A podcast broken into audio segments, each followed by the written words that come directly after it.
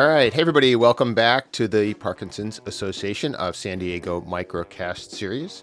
I'm your host, Jeff Seckendorf, here today with Chris Corpuz. Hey, Chris. How's it going, Jeff? And Marty Acevedo. So, Marty is the board president at the Parkinson's Association, and she's had Parkinson's for a long time and manages it really well. And we're going to talk to her about exercise and some of her experiences. Hey, Marty. Hey. So let's start with Chris, and then we'll talk about his company, Reneu Health, and then we'll come back and we'll uh, we'll talk to Marty a little bit about her experiences at Reneu and some of her thoughts on doing exercise at home versus in the gym, and some of her experiences. So, Chris, give me the two second version of Reneu Health, how it was conceived and and the way it's set up. I started Reneu Health in 2010. I first started working with spinal cord injuries at a nonprofit in Carlsbad.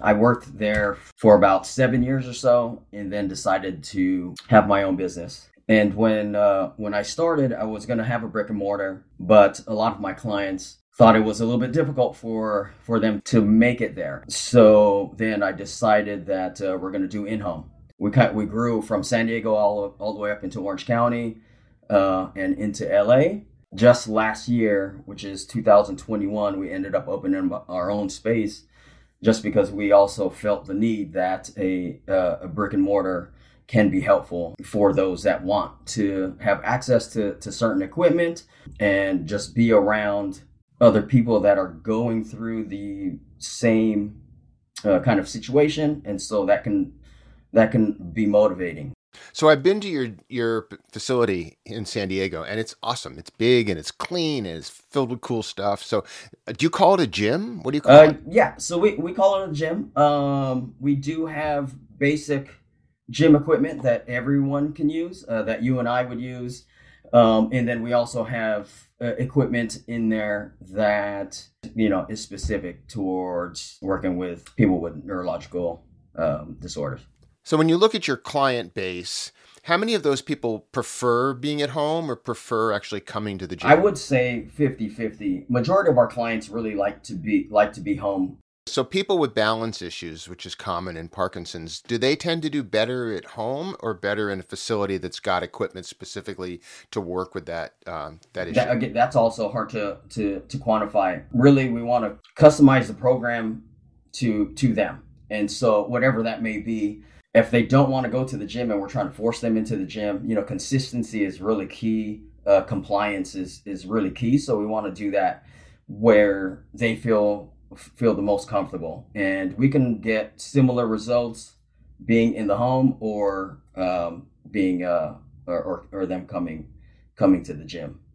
I think you hit on a really important thing, which is consistency, right? Any structured program only works if there is consistency. Do you see equal compliance with people who are working with one of your home trainers versus coming in? Or is compliance generally better if they have to come to a facility and use the gear and work with someone? Very great question. I, I believe compliance is better when we come into their home because they know, like, oh, Chris is coming over. There's less barriers, I guess I would say, where they would have to get ready. They're going to be in front of people. And those barriers can always be either, you know, a reason for them not to. But when we're coming to them, uh, there's really there's really no excuse besides throwing on a gym shirt uh, and some sweats and, and we're ready to go. So, what's the future look like for Reneu? I mean, you guys have this great facility and you've got this huge team that's that's you know seeing people at home where do you see your, yourself going with parkinson's patients? One we may open another gym up in orange county and we want to kind of work our way up the coast. We've also been uh, getting involved with adaptive technologies. Exercise is very important. Is there anything else that we can do out there to make exercise more effective so it sounds like you're looking at cool technologies that are coming online for people um, with balance issues and and other symptoms of Parkinson's, right? We are. We are. All right. So now, Marty, you've been going to Reneu for about a year, right? Yes, just over a year. Yes. What's been your overall experience, and are you having them come to your home, or are you going to the gym here in San Diego? I go into the gym um, and work with one of the kinesiologists who is on staff there, Mika.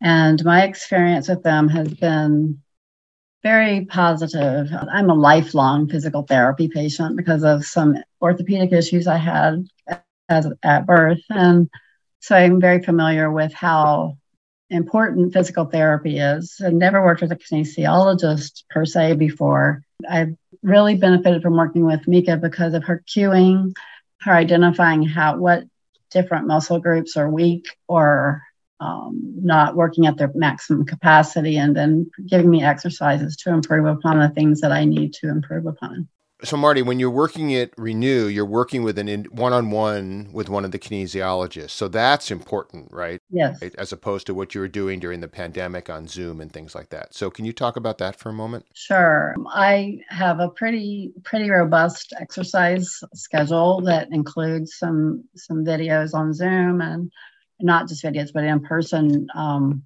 live Zoom classes and some pedaling that I do with the group but when I go into the gym, I have a person who is just one on one with me, cueing me to do certain specific things at specific times, uh, correcting posture, correcting different positioning of my whatever is not correct at the time, and then working me in ways that strengthens and improves my gait and posture um, with pretty innovative, different, creative ways of doing things. I'm also able to work with the equipment that they have in the gym that I don't have access to at home. I think the one on one thing is really important. I work with a personal trainer on my own weight program, and I know that I'm able to work with much heavier weights and get much stronger faster when somebody's watching because I've reduced my chance of injury by a zillion percent because my form is always being corrected, watched, and taken care of. So I think that's important at every level of exercise, be it a training program in a gym for strength or a training program for Parkinson. So that part's important. And then the difference between home and in the gym, obviously the gym is filled with cool specialty equipment. Yes, exactly. Um, I don't have a Bosu ball at home the Bosu ball is something that's always intimidated me because when I've used it in the past, I couldn't even get on it and stand for a second. And now I'm able to just go up onto the Bosu ball and stand there and do different things like squats, close my eyes, do different twists and that type of thing without feeling like I'm going to step off or fall off.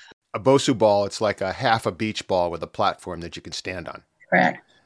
And when you stand on the Bosu ball, do you stand on the the platform side, or do you stand on the the ball side? The ball side of the Bosu. Um, there's also weight machines. There's a vibrating board that that that duplicates different types of uh, terrain that helps you to um, improve your balance. There's there's just a, ma- a, a, lot of different equipment that's available there that I don't have at home. So there was something else that you mentioned when we were talking earlier about spinal stimulation. Can you tell us about that? The folks at Reneu Health did a pilot study for spinal stimulation of the thoracic spine um, for people with Parkinson's, and the, they're looking at whether that would help with neuro, neurofeedback to improve neuroplasticity and people with Parkinson's related to their gait and other things. They also looked at some non motor symptoms that I did not have issue with. Doing that for 10 weeks, that study was 10 weeks long.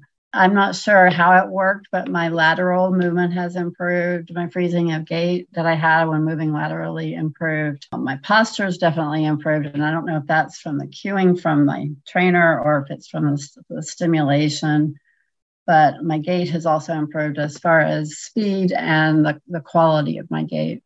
And that's been sustained because I ended that study in late July and went back in December after several months off because of travel and other things. And my improvements were all sustained during that time. That's amazing that the retention has worked that well. And we, of course, have to have a disclaimer in here that this is your experience, not necessarily every, everybody else's. Yes, it's my experience and my experience alone. And there's no guarantee that I wouldn't have had that same experience with other types of physical therapy or other different ways of intervention. But it's super cool that it worked. Now, now I've known you for a long time, and you are uh, one of the most committed, structured exercisers in Parkinson's who I've ever met. And of course, I think that's the key to the whole project or the whole thing is, you know, structured exercise, do it every day, don't be random, don't think that going for a half hour walk is enough. Right, exactly. And you have to do varied things. You still have to do your cardio workout. You still have to do paced exercise, forced paced exercise like cycling. Um, stretching is important. I do yoga pretty much every day. Um, and then weight training is equally as important.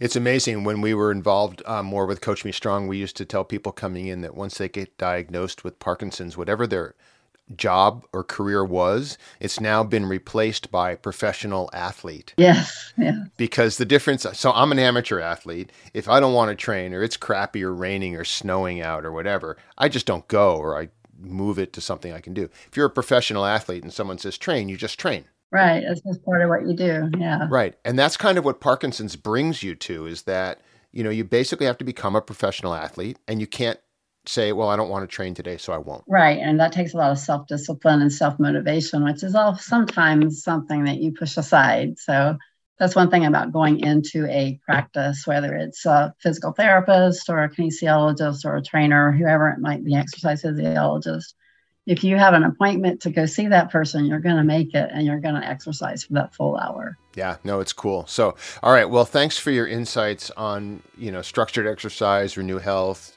one-on-one training, and uh, I, I think it's awesome how you're doing, and, and you're just crushing Parkinson's. So it's great to see. Well, I my doctor tells me I'm unique, so um, in many and more ways than just my commitment to exercise. But thanks, I appreciate that. Well, we should bring that uniqueness to other people because you're doing great. So, all right, thanks everybody for listening. You can catch us wherever you get your podcast, Pandora, Spotify, Apple, all of that. Be sure to leave us a rating and review, and we will see you all on the next one. Thanks, everybody.